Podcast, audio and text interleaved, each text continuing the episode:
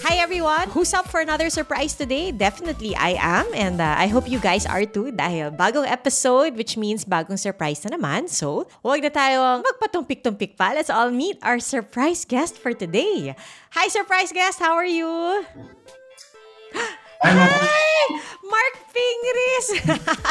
si Hi. Mark Fingris pala ang ating surprise guest for today. Hi! How are you? Ah, okay naman. So far, so good. Um, sobrang busy lang. Actually, kagaling ko lang ng farm, kaya umabol ako dito.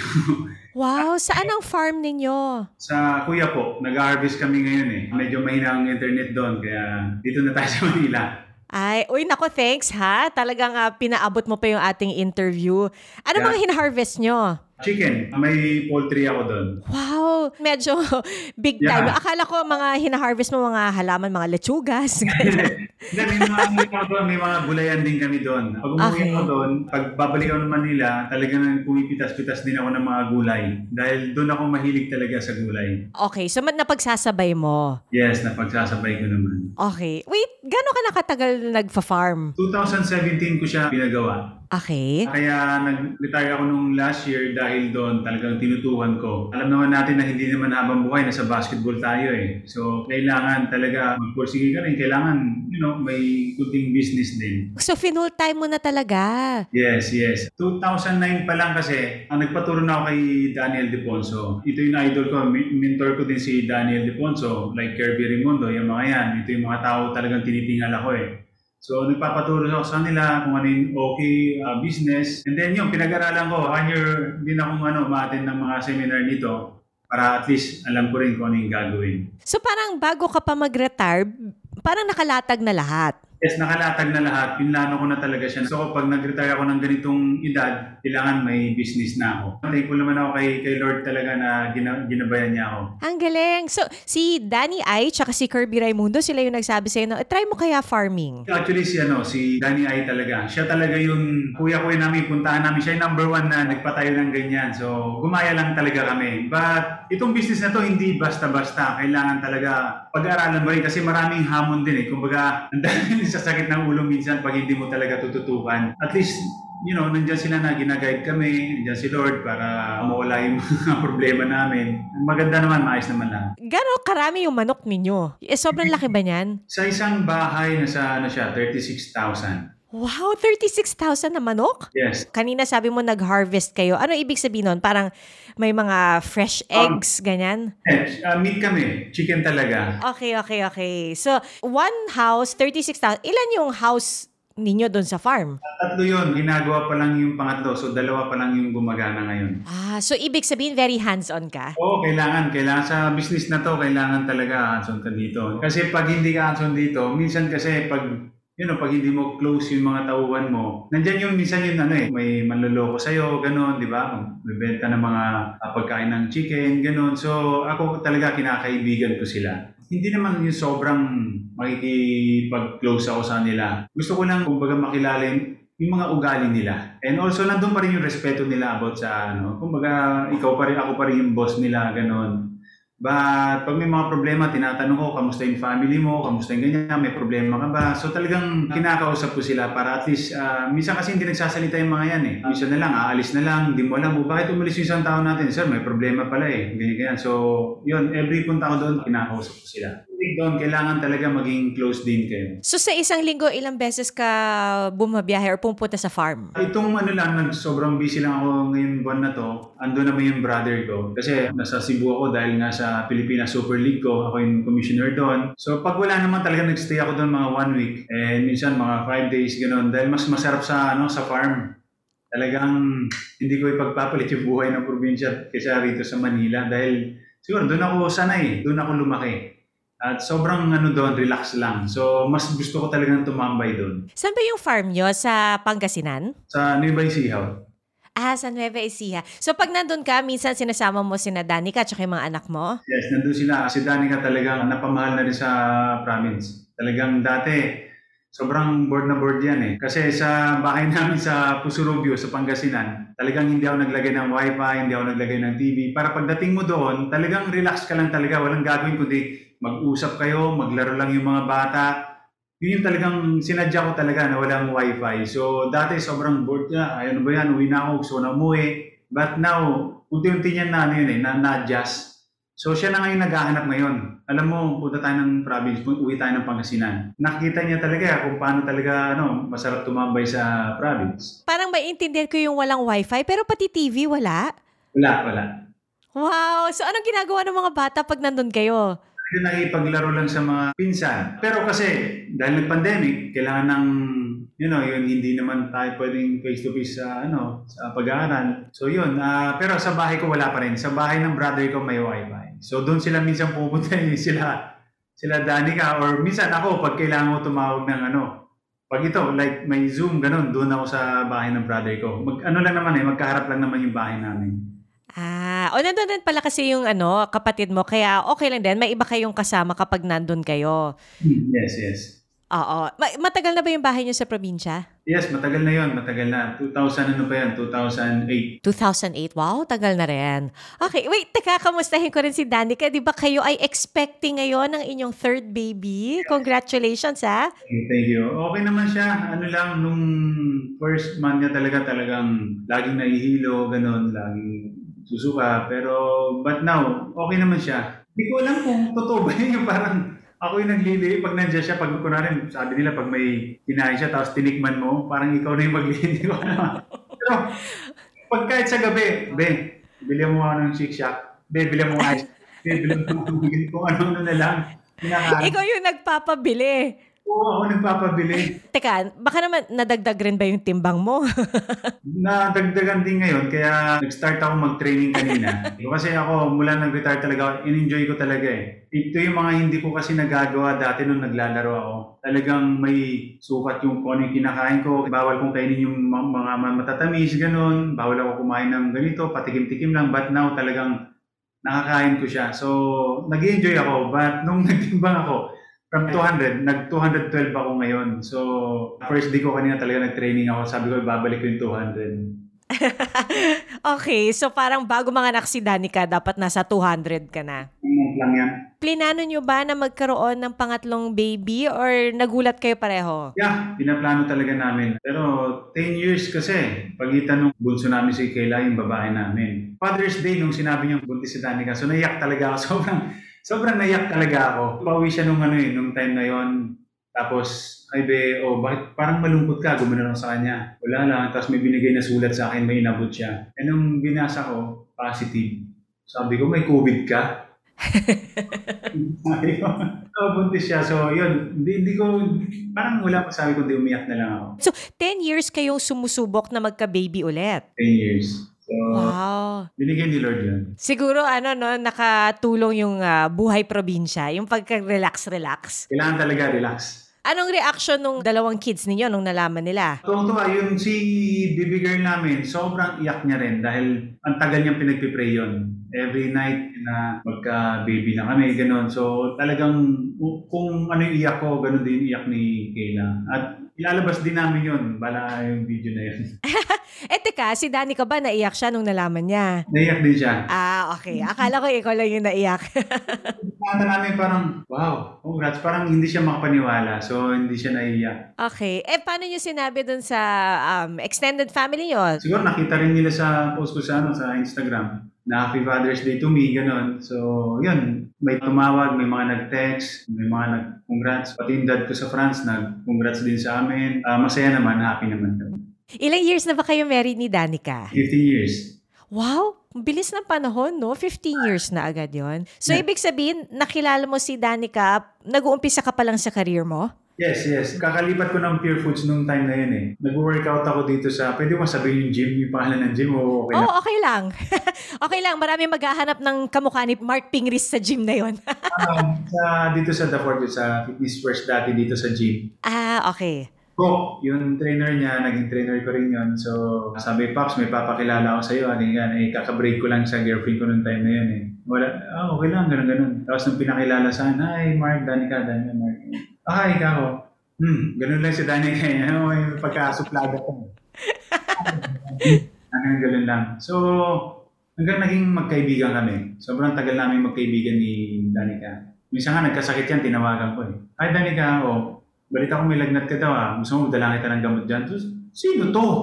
Ay, ako pala si Mark, ah, Mark Pingris. Ah, alam mo pala mag-Tagalog? Oo naman, Ilocano pa nga ako eh. oh, doon, doon nag-start yung pagkakaibigan namin. Talagang, yung labas-labas talaga namin. Kaming dalawa lang. May mga kaibigan talaga. So, doon nag-start talaga. Matagal kami, mga one, mag-one year yata. Hanggang nag-decide na, parang yun na, nahuhulog na yung loob ko sa kanya. Parang inami ko na, pwede ba kita ligawan, ganun. Talagang ano talaga, old school talaga akong nanligaw sa kanya na sabihin mo sa daddy mo, baka pwede kitang puntahan sa ano nyo, sa taping nyo. No need, sabi niya, no. Parating mo sa daddy mo na gusto kitang puntahan. So nagpaalam siya sa daddy niya, Dad, may food. Ah, sino yan? Mark Fingers, basketball ba yan? Oh, sabi mo, one-one kami. Si So, sobrang ano ako doon. Dahil pag magkahit may dala akong bulaklak, si, alam mo naman si Jose, di ba? Parang may, may patay dito. Gawa nga, alam niya may dala akong bulaklak. Pero mabait na tao yun. So, doon doon nagsimula talaga na kahit alis kami, ah, sir, pwede ba kaming pumunta ng Baguio ni Danica? O pwede ba kami umuwi ng Brandon? So, nagpapaalam talaga ako. Teka, nung na-meet mo si Danica dun sa gym, kilala mo na siya? Na yan si Danica Soto, artista. Hindi ko alam na artista siya. But nung sinabi sa anak ni Boss Nick yan, parang gano'n, ah, wow. Ganun. Ganun lang talaga ako. Nagduda ka? Oo, oh, nag-ano, syempre. Oh, wow, nice. Ganun lang ako. Akala ko kanina sasabihin mo, nung sinabi sa'yo ng trainer na may ipapakilala ako sa'yo, akala ko sasabihin mo, kasi nagpa, ano, nagpatulay si Danica dun sa trainer. Hindi. Ah, so yung trainer lang talaga ang nag-isip na, ay mukhang bagay itong dalawang to ah.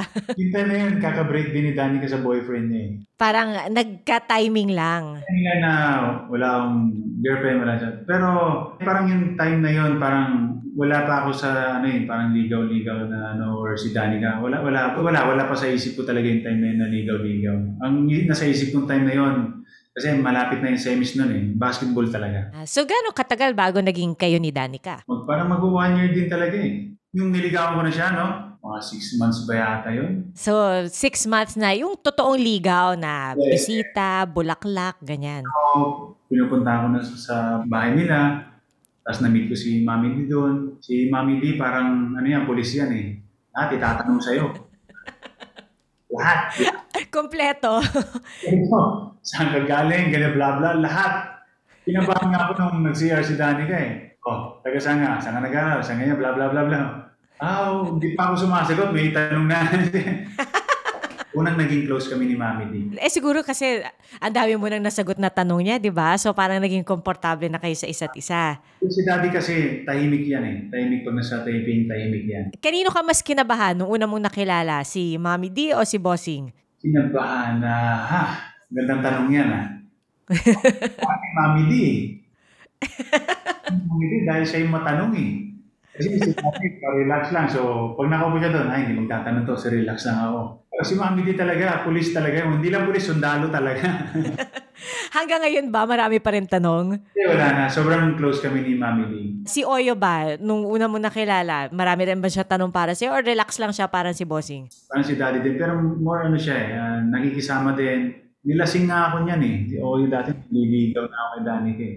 Sa Alabang. Okay, ba't kanya nilasing? Hindi ko alam. Nilasing nga parang, alam mo yun, wine pa yung ininom namin na. Pero ang binigay sa akin, yung baso talaga, hindi yung wine glass. Baso talaga. Tapos, sige, inom tayo. Sa kanila, chill-chill lang. Hindi, tol, tungkol Ang ganda lasing na ako. May mga naikwento ka ba na hindi mo dapat ikwento? Wala naman. Hindi naman, parang sinabi, makulit din pala to eh. Parang madaldal din pala pag lasing, parang ganun. At ngayon talagang ang turing ninyo sa isa't isa, talagang one big family na kayo. Ang ganun talaga kami. Kasi ako naman, since ano, yung first day talaga, talagang sinabi ko yung buhay ko sa kanila. Especially to Mami D. Talagang hindi ako nagtago na dito ako lumaki, ito yung trabaho ko, ito yung pamilya lang namin. Yung sinabi ko rin kay Danny kaya nung nanligaw talaga ako. Alam mo, ito lang ako. Laki akong palengke, kargador ako. Mami ko, titinda lang kami ng prutas sa palengke. Ito ako. Sabi ko, wala akong may tatago kundi ito yung pagkatao sa'yo. So, maraming kasi naliligaw kay Danica noong time na yan. Papa Mayor man, anak ng ganito, anak ng ganyan. Sabi ko, okay lang kung sinong piliin mo sa nila o sa amin. Basta ako, ito ako, wala akong itatago sa'yo. Ito ako. So, ang importante, promise ko lang sa'yo, mamahalin kita. Parang, yeah, baduy, no? Pero ito to. Nakakakilig naman to. Siguro lahat ng mga single na nakikinig ngayon, pupunta sila sa gym ngayon. Maghanap sila ng trainer na may maipapakilala sa kanila.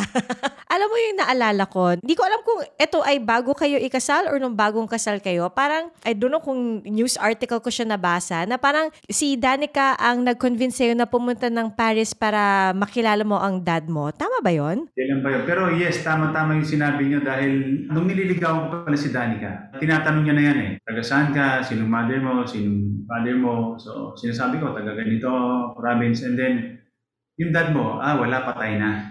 Yun lang may sagot ko eh, kasi yun, yun lang din ang sabi sa akin ng mother ko. Ayaw niyang ikwento yung mother ko eh. So, basta ang sabi mo, pag may nagtanong, patay na. Kaya ang hirap din ano, mga pinagdaanan ko sa probinsya dati sa Pangasinan na talagang pag may nagtatanong, ah, patay, or minsan tinatawag ako ampon, gano'n. Dahil ako may mistiso. So, one time talagang nagpatulong siya sa tita niya sa Switzerland na para pumunta dito sa French Embassy para magtanong. So kinuha niya lahat ng mga papeles kay mother ko. So nagtanong sila, nag, nag lahat yata ng pingris sa France talagang nag email sila, ganon. So nagpatulong. Kasi nung una, may time na pumunta yung mother ko sa French Embassy dati para hanapin yung dad ko. Pero ang sabi sa kanya, baka mamaya pera lang daw yung habol, ganun. So, alam niyo, para sa mother ko, masakit para sa kanya yon So, pinabayaan niya na yon kinalimutan niya na. And then ngayon, si Danica naman. So nagpatulong, tumawag yun, tita niya, Switzerland, sa French Embassy na pamangkin ko is ganyan, tatay niya si ganito, nanay niya si ganyan, kilala sila, parang ganon. Pagkasulat nila Danica, ang dami yun, mga nasa 100 yata yun, 100 na sulat. Mga one month may dumating na sulat. But hindi galing sa father ko, galing sa kapatid ng father ko. Yung parang ano niya, kapatid ba o kuya. So, hi, alam ko kung nasaan yung dad mo, ganyan-ganyan. So, si Danica umiiyak. But ako, parang wala, wala eh, wala akong nararamdaman. So, kinuha ko yung sulat na yon pinabasa ko sa mother ko, tapos bigla siyang umiyak. And then yun, kinento niya na sa akin lahat kung anong nangyari. One time, nagsulat na talaga yung father ko sa akin. Para sa akin, wala pa rin. Wala pa rin talaga maramdaman. Hanggang, sabi ni Danica, pagkatapos ng kasal natin, pupunta tayo sa France para harapin yung dad mo. Yun yung sinabi niya sa akin, ba't ako ayaw ko? ayaw ko. Pinilit lang talaga ako ni Danica that time. So, na-convince niya naman ako, o sige, uh, regalo muna para sa kasal natin. Punta tayo. So, papunta na kami, nasa Amsterdam na kami, umaayaw ulit ako, matras ulit ako balik na tayo ng Pinas, ayaw ko talaga. Ano ka ba? One hour na lang ang biyahe natin from Amsterdam to Paris, nandyan na nag-aantay ng dad mo. Napilitan na, oh, sige, pagdating namin ng Paris, yun na, nung nakita ko siya, alam mo, yung sama ng loob ko, parang first time, first time ko sa buong buhay ko na makayakap ng isang ama talaga, yung tunay na ama.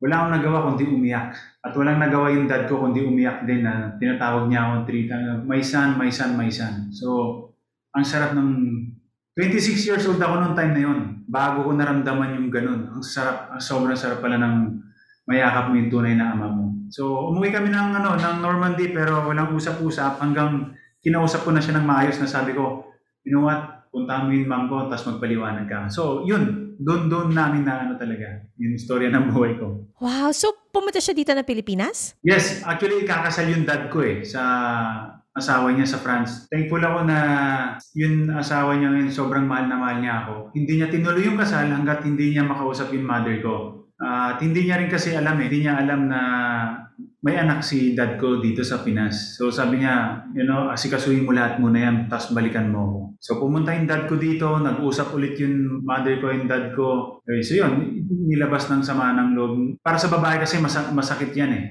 sobrang sakit na ilang years na hindi ka pumunta, hindi ka nagpakita sa anak mo. Ang ganda ng storya nito. Alam mo, pang, pang movie talaga tong storya na to eh. Napapanganga ako dito eh.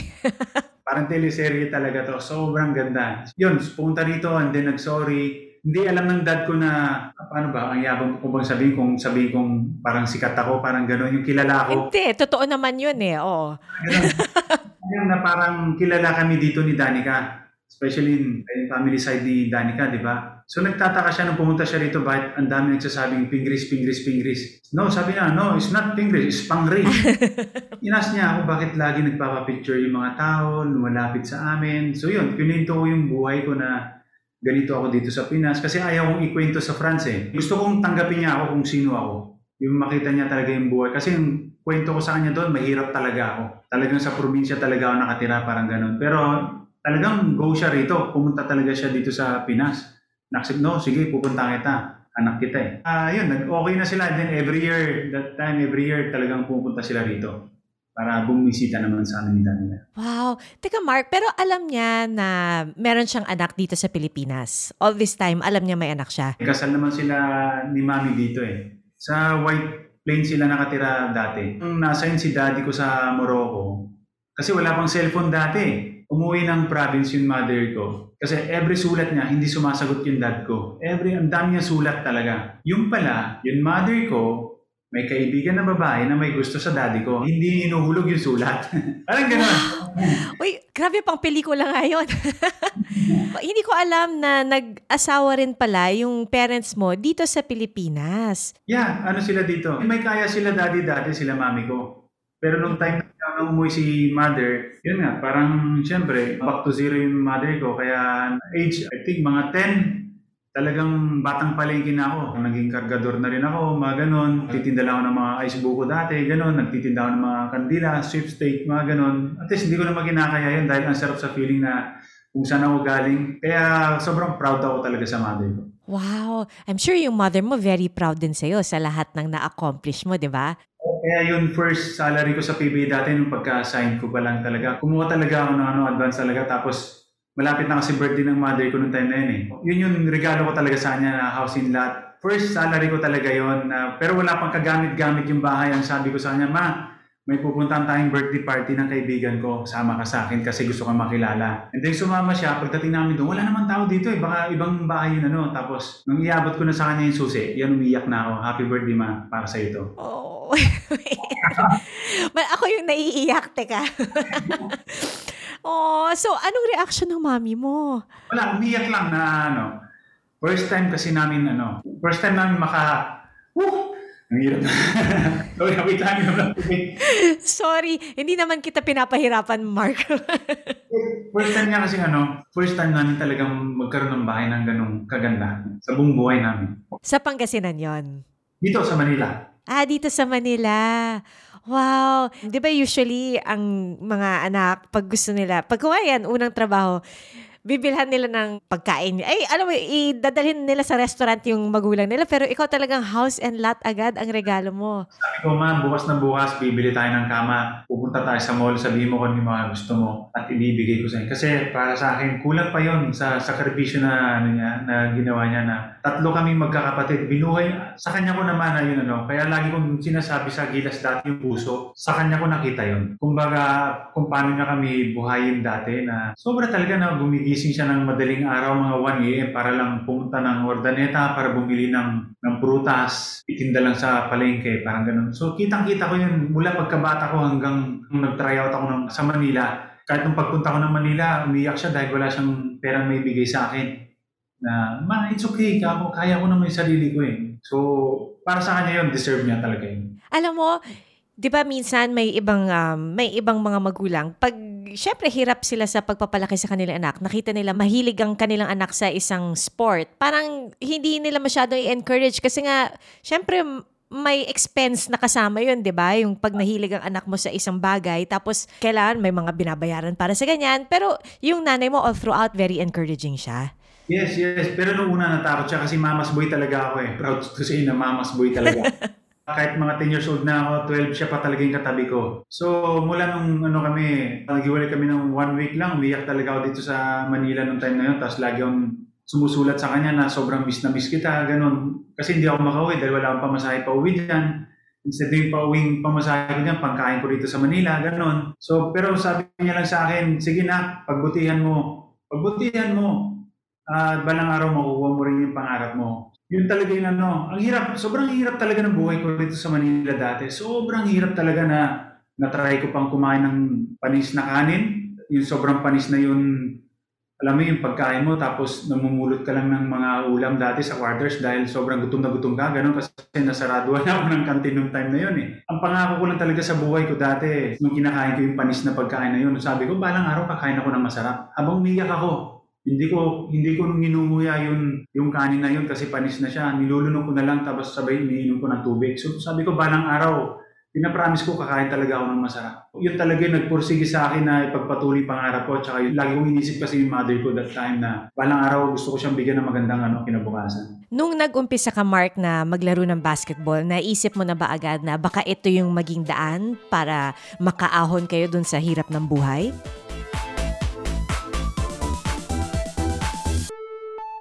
Hi, I'm Howie Severino. My colleagues and I developed this idea of creating a podcast as a safe space for sharing insights with leaders and interesting people across diverse backgrounds. I've been a journalist for 33 years as a newspaper reporter, news anchor, online editor, and documentary maker. But podcasting is fresh territory for me. Check out the Howie Severino podcast, an original for GMA News and Public Affairs. New episodes will stream every Thursday. Listen for free on Spotify, Apple Podcasts, Google Podcasts, and other platforms. Empower yourselves and be safe.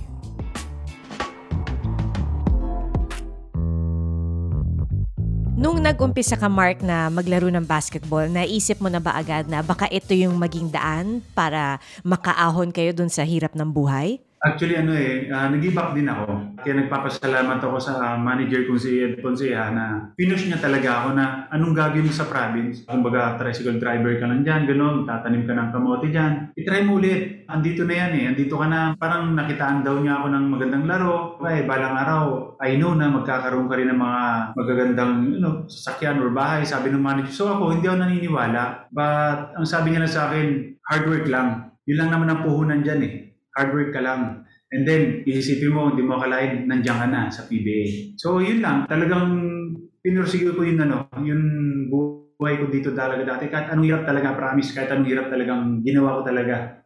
Pero imagine mo, ang laki-laki kong tao. May malaki akong bag. Sumasakay ako sa jeep para lang mag-commute. Tapos, minsan nga, sasabihin sa akin ng mga katabi ko, ano ba man, may bag, gumaganon, di ba?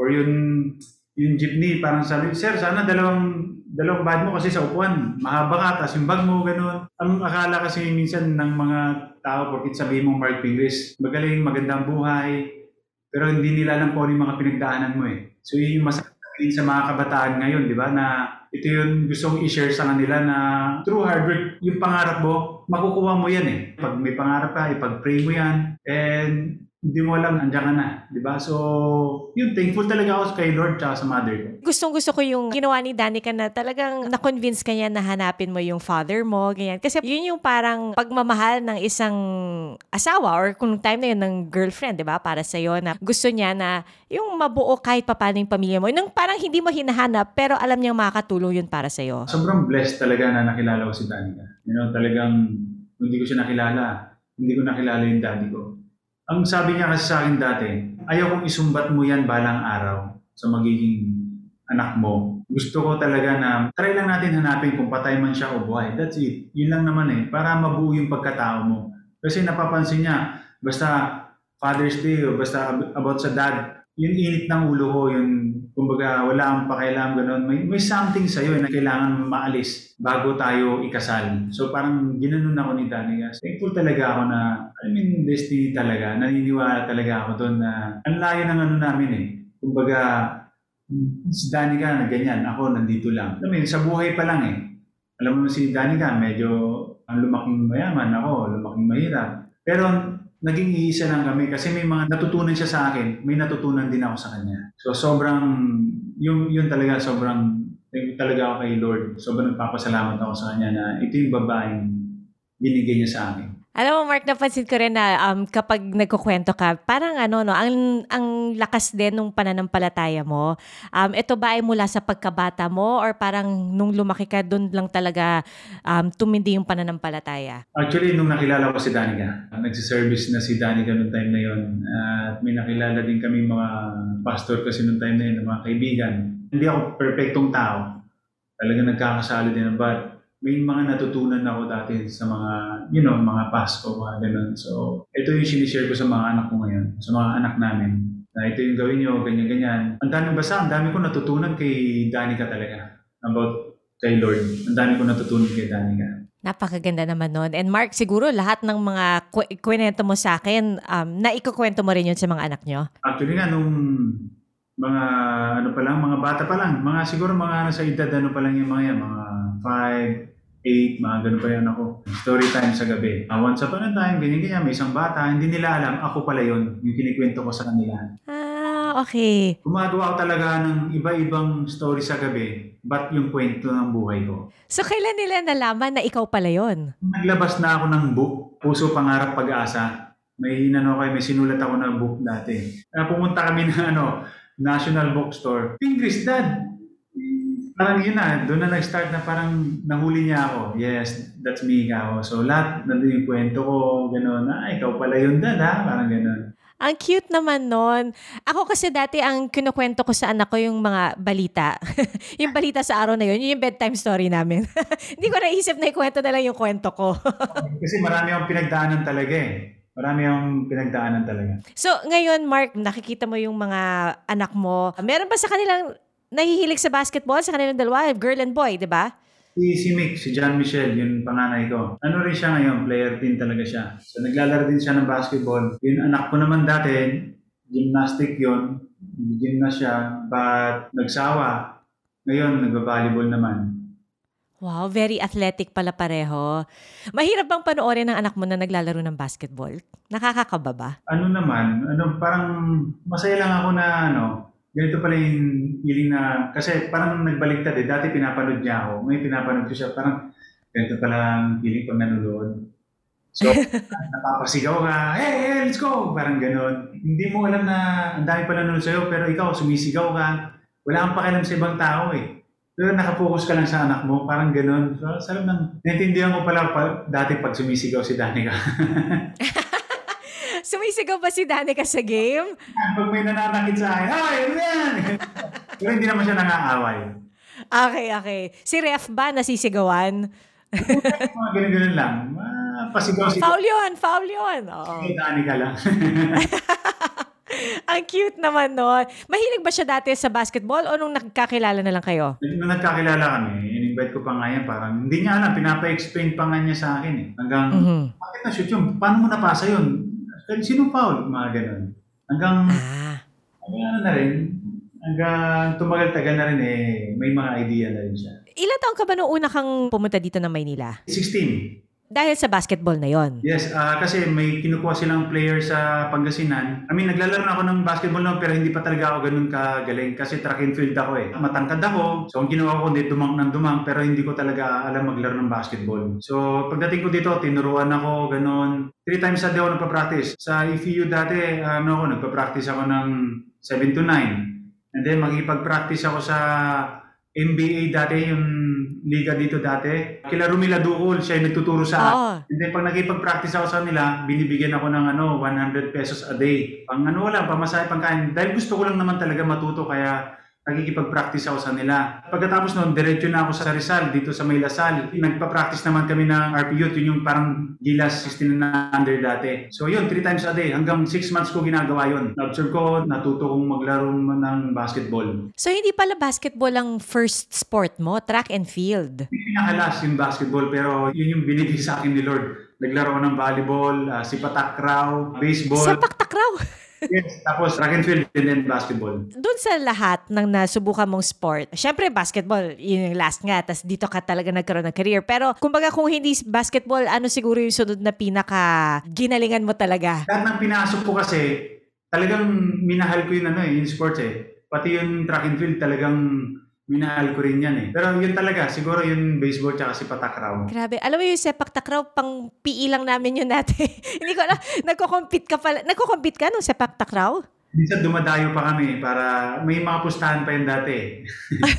Alam mo, pustahan, ice tubig, mga ganon. Sa province Wow. Masaya na kami soft drinks, ice tubig. Masaya na kami sa mga ganon eh. So Mark, pagpunta mo dito ng Maynila, 16 years old ka, wala ka pang team sa basketball nun? Wala, kinuha lang nila ako sa Chowking Junior. Okay. Tapos kaya ka nagpa-practice-practice dun sa mga RP youth. Sa liga dito yon kinuha nila ako pang province. Pagdating ko dito, game na agad. So, doon ko nakilala sila, ano, James Yap, sila Paul Artadi. Sila yung mga kalaban ko dati. Itong pagkatapos nung Chowking PBL to eh, junior, umuwi ako dahil sobrang na-miss ko talaga yung mother ko. Yun, ayaw ko nang bumalik dito sa Manila tapos tumawag yung manager ko sa akin. na, you know, bumalik ka, sayang yan. Siya yung nagkumbinsi sa'yo na bumalik. Buti na lang nakumbinsi ka. At least nakinig din ako. No, kasi nung uh, nagpaalam ako sa mother, ma, ano, uh, try ko ulit mag, ano, mag-try out. O ikaw, kung gusto mo yan, sige. Nagpasundo ako sa nila. So, anong unang official team mo dito sa Maynila? Sa junior ba or, kasi ang unang nilaro ko dito is uh, Chowking. Chowking. Okay, sa junior.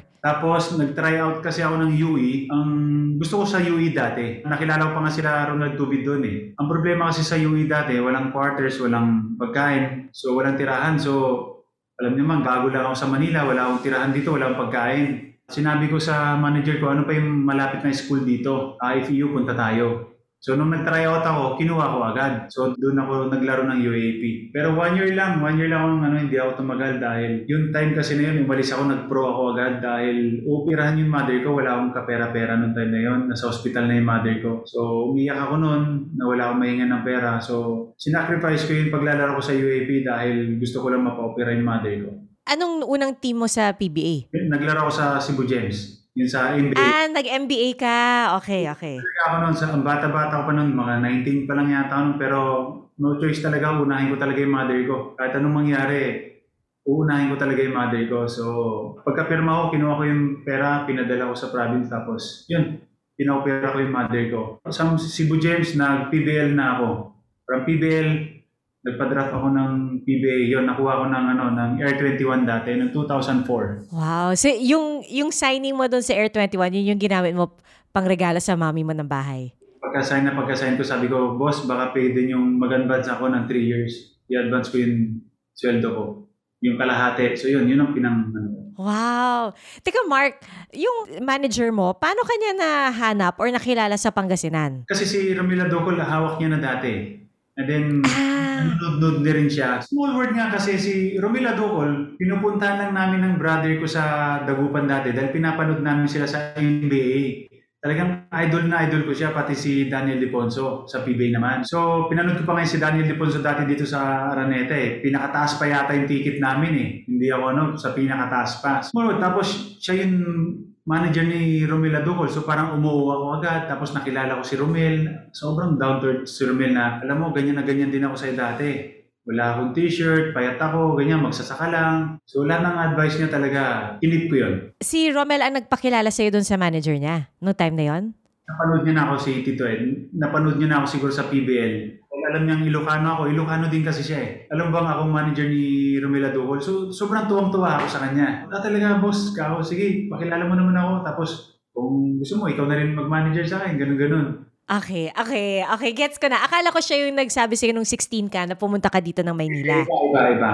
Iba yon okay. Iba sa akin dito. Tapos, na, siguro, nanonood lang sila.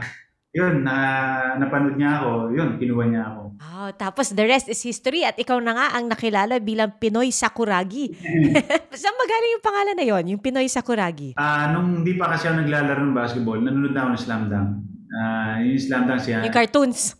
Sakuragi. Talagang sa province dati, nagpapakulay na talaga ako ng kulang buhok. Ginagaya ko talaga siya. Eh yun, pinapanood ko lang. And then, dito nung nag-PBA na ako, pinanong nila ako sino yung paborito kong mga anime, mga ganun, mga cartoon. Sabi ko, si, ano, Anamichi Sakuragi.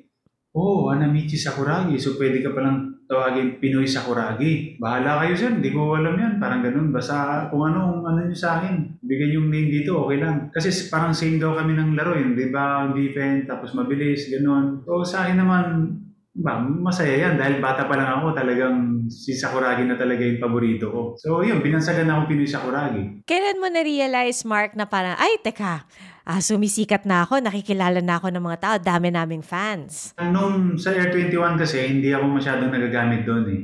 And then nung na-trade ako papuntang Pure Foods, yun. Nung nakuha namin yung first championship namin, parang napapansin na ako. Yun na, doon na nag-start talaga. Doon na nag-start talaga yung journey ko sa, ano, about sa PBA. Pag naglalaro ka nun, sinasabihan mo mami mo na panoorin ka? Oo, talagang ano, ah, andito siya. Talagang pinapapunta ko siya dito. Minsan ayaw niya manood, lumalabas. Dahil pag binabangga daw ako, ayaw niya ako makitang ganun. Oh. Kayang-kaya ko yan. No, ayaw ko. Pag bumabagsak ako, may isa pang game yan na parang gustong tumakbo sa court kasi yung bumagsak ako. so minsan ayaw niyang manood, nagdadasal. So mas gugustuhin niya daw sa bahay para mapagdasal siya na maayos. o kasi mahirap magdasal pag maingay yung mga katabi mo, no? Ano yan eh, parang si Mami Indonesia kay... Oo. May bit-bit na rosaryo sa game. Pero na ganun sila talaga. Siguro, talagang ano lang siguro, mahal nila yung anak nila, kaya ganun. Oo. So, ilang years total ang basketball career mo, yung professional career? Alam ko magsi-16 pa, magsi-17 years sa PBA. Ang haba rin, no? Pero di ba ngayon, kahit hindi ka na naglalaro, part ka pa rin ng Philippine team dahil ikaw ay nasa coaching staff. Tama ba? Ngayon, ah yes, may tumawag sa akin na school ngayon, uh, FEU. Kung pwede daw ah, turuan ko yung mga big man nila. Parang ganun. So, why not, di ba? Dahil yan naman ang gusto natin na kung ano kasi yung mga natutunan ko before kasi nag-training din ako sa States dati ng parang two, two months Magti 3 months yata ako dun sa States dati na makakasama ko dito mga NBA players. So, pwede kong i-share sa kanila yon yung mga natutunan ko dati. Wow, so kumbaga kung ano sa'yo dati si na Romel Aducol, si na Danny Ay, ikaw na yun ngayon sa mga mas batang player. Ganyan naman talaga eh. Kailangan kong i-share yung mga ganun, kung ano yung mga natutunan ko. And then balang araw, itong mga tinuturuan mo, sila rin magtuturo balang araw sa mga kabataan. Hindi ka ba part ng coaching staff ng national team, Gilas? Uh, yes, dati. Nagko-coach ako dati doon. But yun nga, sobrang busy dahil sa Pilipinas Super League ako, nag-commissioner ako, wala akong time para pumunta sa practice nila. So nakakahiya naman yun, ayaw ko naman yun. Kasi parang gano'n, parang pa-importante ka. parang so binigay ko muna sa iba. Pero pag tinawag nila ulit ako, andito lang ako. Kahit walang bayad, walang allowance, pupunta ako dyan. Puso lang, puso. Speaking of Gilas, at dahil mahal na mahal mo ang national team, di ba? Recently, pinagtanggol mo si Coach Chot. Pero dahil sa pagtatanggol mo kay Coach Chot, aba, aba may mga nag, nagpapalabas dyan ng hamon sa'yo. Kwento mo naman sa amin yun. Ano ba nangyari doon? Kay Coach Chot naman kasi minsan, hindi naiintindihan kasi minsan ng ibang mga fans, no? Gusto ko lang i-share sa inyo to mga fans na hindi naman, ano kasi yan, hindi naman 100%, no? Parang ganito, ang hirap i-explain, ha? Mahirap po mag-coach ng isang national team. Sobrang hirap po yan. Especially pag wala kang, walang time. Kasi ganito, nasa PBA sila, pati mga manlalaro natin sa PBA. Ang hirap bumuo ng isang team. Tapos magpa-practice lang kayo, mag ensayo lang kayo ng 10 days, tapos sasabak kayo sa malalakas or international, sa FIBA. Mahirap po yan. Kahit sino pong coach ang ilagay nyo dyan, mapa-coach team code, coach tab, kahit sino naisip yung coach. Kung 10, parang 10 days lang, ang practice nila, walang matatayong parang foundation yan. Wala silang matatayong mga player, defense. Kasi ang ginawa sa amin dati ng back 2013, talagang 2 months kami nagpa-practice. Nasa iba-ibang bansa kami. May time talaga kaming pumunta ng ibang bansa para makipag-practice, para pa makipag-tune-up game, and also twice a day ang practice namin doon. And then babalik kami dito sa Manila. Pagbalik namin dito sa Manila, wala pa rin pahinga yan kasi magpa-practice pa ulit, kami sa PBA. Kaya nga sakripisyo talaga eh. Kung sino talaga yung player na kinuha mo, kailangan dito. Sakripisyo talaga. Kasi kami naman dito, wala kami sweldo dati. Dahil gusto namin maglaro. Pilipinas yan, ano mo eh, dinadala mo dito, hindi yun apelyido namin sa likod. Kundi yung sa harap, kung Pilipinas, yun yung dinadala namin. So, pagdating dito, nagpa-practice kami kahit ano. Start kami ng 11.30, natatapos kami ng 1.30 na madaling araw. Uuwi kami ng bahay, nandito kami siguro ng mga 2.30 in the morning. And then gigising ulit kami ng 7 dahil may practice ulit sa PBA. So sakripisyo nga, ang hirap din po talaga eh. So yun, talagang yung binuo ni Coach Jot na time na yon naging solid talaga kami.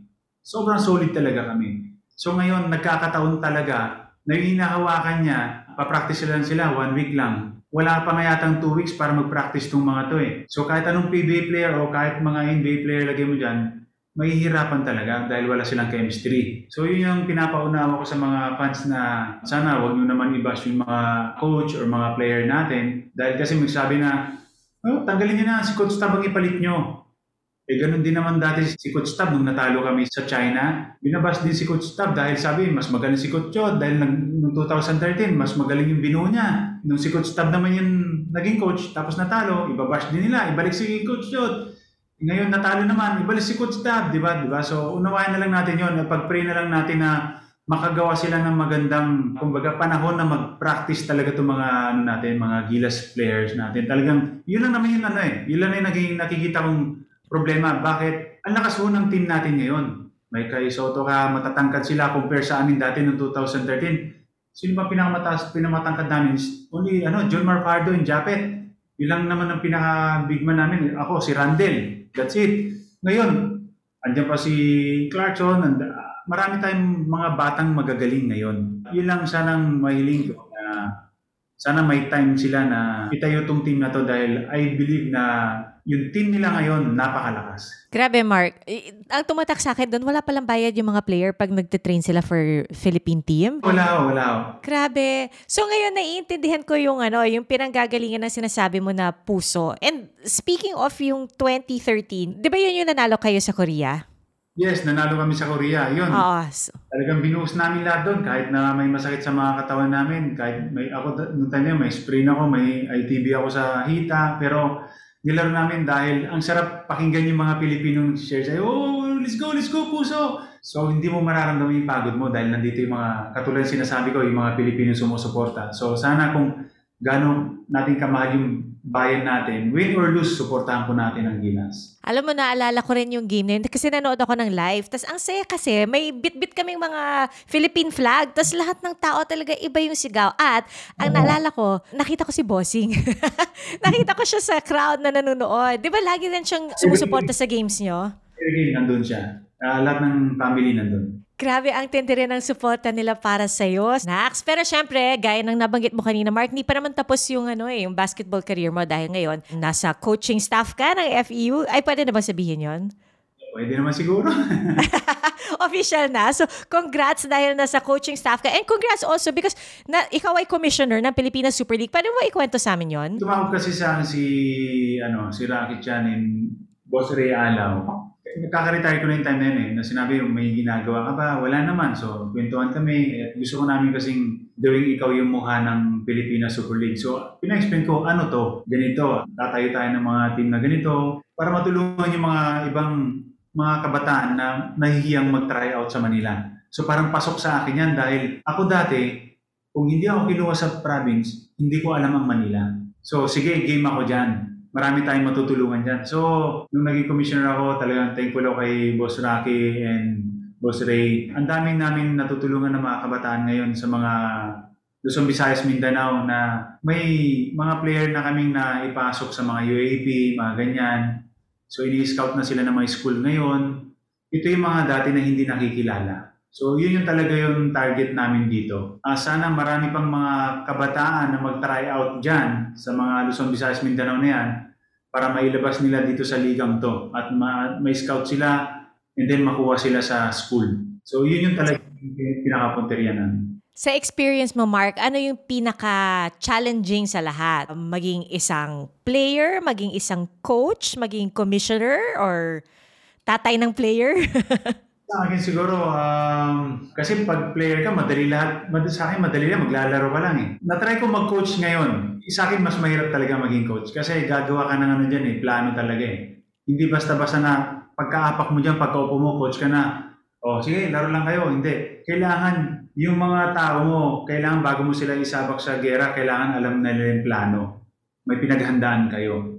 So sa akin, yun ang mas mahirap. Kasi ang, ang commissioner naman, ang pagka-commissioner sa akin, uupo ako doon, i-guide ko yung mga tao, titingnan ko, oh, hindi pwede yan, palitan niyo yan. Makikipag-meeting ako sa mga LGU na, boss, baka pwede niyo tulungan, gumawa kayo ng team para may pasok yung mga kabataan. So, for me, mas mahirap magiging coach. Oo nga, no? Parang ang- hindi lang yung pupunta ka lang tapos mag-score ka lang. Hindi ganun eh, no? Mas marami sakit sa ulo. Oo, minsan mapapasigaw ka talaga eh. Kahit ayaw mo, ano yan? Ano yan? Yung pamangkin ko nga, minsan nasisigawan ko eh. Kasi abo- sa basketball, walang pinsan-pinsan, walang kapatid-kapatid dyan. Kasi lahat professional kayo dyan. Tanggapin mo kung ano sasabihin ko dahil para sa iyo yun. Hindi ko sasabihin yun, sisigawan kita or what, dahil wala lang, dahil gusto ko lang hindi. Para may matutunan ka. Para the next game, the next time, hindi mo na gawin. Ganon din ako sa mga teammate ko dati. Alam nila, James yan. Kahit James yan pa yan, sinisigawan ko yan. Pag hindi ka libre, pasa mo. Kasi pag ginawa ko sa yan, tingnan mo, sasama din ang loob mo. So, ginaguide ko rin siya. O, sige, Ping, salamat. Thank you, thank you. Tapos, pagkatapos ng laro, nandiyan naman yung kakausapin mo.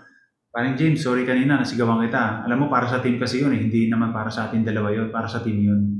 Oo, wala yun, Ping. So, naiintindihan niya dahil para sa kanya yung sinasabi ko. Nako, Mark, alam namin very, very busy ka at galing ka pang Nueva Ecija. So talaga nagpapasalamat kami na binigyan mo kami ng oras today. Ang saya ng kwentuhan natin. Ang dami kong natutunan sa'yo. Grabe. Thank you, thank you. Pero, ito, surprise talaga sa akin ah, na ikaw yung guest. Pero syempre, yung team namin alam nila na ikaw ang ah, aming guest ngayon. So, meron silang inihanda na game para sa atin. Bago lang tayo mag-wrap up dito. So, Mark, meron akong ibibigay sa'yo na situation. Tapos, sabihin mo sa akin, in basketball terms, kung pabor ka ba dito or hindi, by saying whether 3 points, 2 points, or no points ang ibibigay mo. Okay? 2, 3, Tsaka zero. 0, 2, 3. Okay. Oo nga, no? Walang one. okay. So, eto, Mark. ah, first question. Pagpasok ng mga anak mo sa sports, 3, madali, eh, nandun na rin sila ngayon, di ba? Volleyball, tsaka basketball. Next. Ah, pagpasok nila sa showbiz. Oh my gosh. Mas mahirap. Parang wala, wala bang 1? 2. 2 na lang muna. Okay. So, kumbaga, mas madaling usapan pag sports kaysa showbiz. Yes, kasi sab sabi ko naman sa kanila eh, basta kung ano yung gusto nyo, for me, number one is tapusin yung pag-aaral nyo. Oo. Importante pa rin, syempre, yung matapos yung pag-aaral. Okay, next. Mentoring new generation of basketball players ng libre. 3. Wow, bilis na sagot. Baka daming mong tawag after nito, ha? Meron talaga akong ano, mga kinakausap ng mga kabataan ngayon na pinupuntahan talaga. na tinutulungan mo. Na tinutulungan. Okay yun, no? Kasi nga, binabalikan mo rin yung naging karanasan mo. Kasi malay mo, sa mga, kunwari, mga 50 na bata doon, malay mo mga 10 or 20 people or the kids na mga ano doon, mga sabi mong 25. Eh, balang araw, may mag-PBA din doon or lahat sila, ganun. And then may share din nila na, ah, ano natutunan ko dati kay Kuya Mark, ganito, ganito. So, yun din share ko sa inyo. So, yun yung masarap pakinggan. Wow, talagang paying it forward. Kung ano yung natanggap mo, yun na ang ibibigay mo sa iba. Ang ganda naman nun. Okay, eto next. Question number four. Ang pagpasok sa politika. Zero. Zero. Wala, walang balak. Hindi yun magbabago. Pagpasok sa showbiz. Zero. Hindi, wala, wala. Zero. Hindi naman ako pwede dyan. Ayaw mo, ayaw mo yung schedule ng taping, ganyan. Hindi ko alam kung bagay ba sa akin, ano, hindi. Guesting na lang, pwede. Pwede, pwede. Two. Ah, two, sige, two. pwede kang kumanta sa TV? Kaya mong kumanta sa TV? Iwan, sa- sayaw na okay, sayo. Talaga, mas okay pa sumayaw kaysa kumanta? Dancer kasi ako dati, hindi pa ako naglarong basketball. Ha, talaga. Hindi mo nabanggit yun kanina. Ah, dancer ng sa school, ganyan? Hindi kami, may group kami. Yeah. Wow, ano yung sinasayaw nyo? Hip-hop or 90s, mga ganun. 90s? O sa mga ah, boy band, mga NSYNC, Backstreet Boys? May, may team talaga kami na, na, sumasayaw kami sa mga sayawan talaga sa amin dati. Pinupunta-puntahan namin dati yun. Pero hindi pa naman kasi ako ganito katangkad dati. Mga nasa, pero ako na yung pinakamatangkad dahil mga nasa 5'10 na yata ako, 5'11 dati. Ah, wala ba sa YouTube yan? yung mga sayaw mo? Sa school dati, naging dancer din ako. Ang daming revelation ni Mark Pigris ha. Okay, akala ko, sa kakasunod ko sa'yo sa Instagram, alam ko na lahat, hindi pa pala. Ah. Okay.